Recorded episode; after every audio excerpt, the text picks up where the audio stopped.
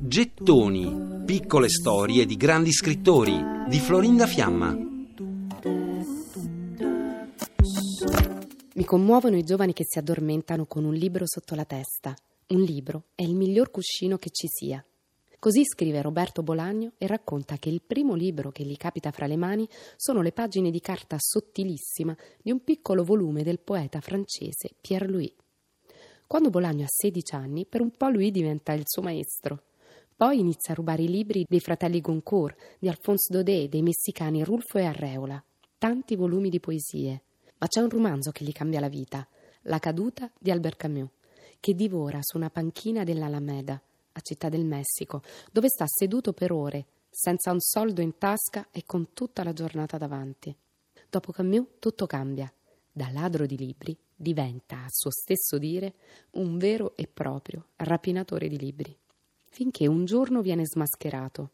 Bolaño racconta che il suo arresto fu ignominioso e dice in un'intervista: «Sembrava che i samurai della libreria avessero messo una taglia sulla mia testa.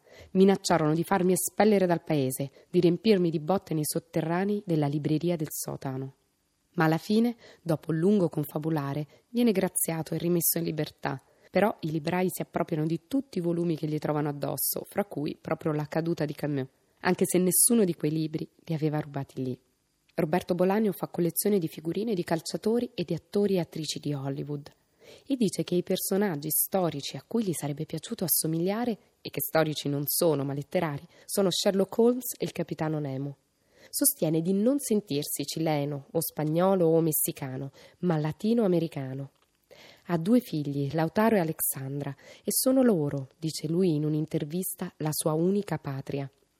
Bolaño interrompe la sua vita nomade quando ormai è abbastanza famoso e si stabilisce in Catalogna per vivere insieme a sua moglie e ai suoi figli. Racconta che ha fatto innamorare sua moglie cucinandole del riso, perché era molto povero e la sua dieta era praticamente tutta basata sul riso. Così aveva imparato a cucinarlo in mille modi diversi, tanto da conquistarla. A quarantatré anni era sempre al verde, ma nel millenovecentonovantacinque avviene la sua stupefacente ascesa. Pubblica nove libri in sette anni. In totale, durante la sua breve vita, ha pubblicato quattro libri di racconti, una decina di romanzi e sei raccolte di poesie. Le poesie le scrive a mano, per tutto il resto usa un vecchio P C. Ha cominciato a vivere di letteratura nel novantadue e racconta: «A dire il vero, non credo così tanto nella scrittura. A partire dalla mia. Fare lo scrittore è un'attività che ha i suoi momenti divertenti, ma conosco cose che sono ancora più divertenti. Rapinare banche, per esempio, o dirigere un film, o fare gigolò, o tornare bambino e giocare in una squadra di calcio più o meno tremenda.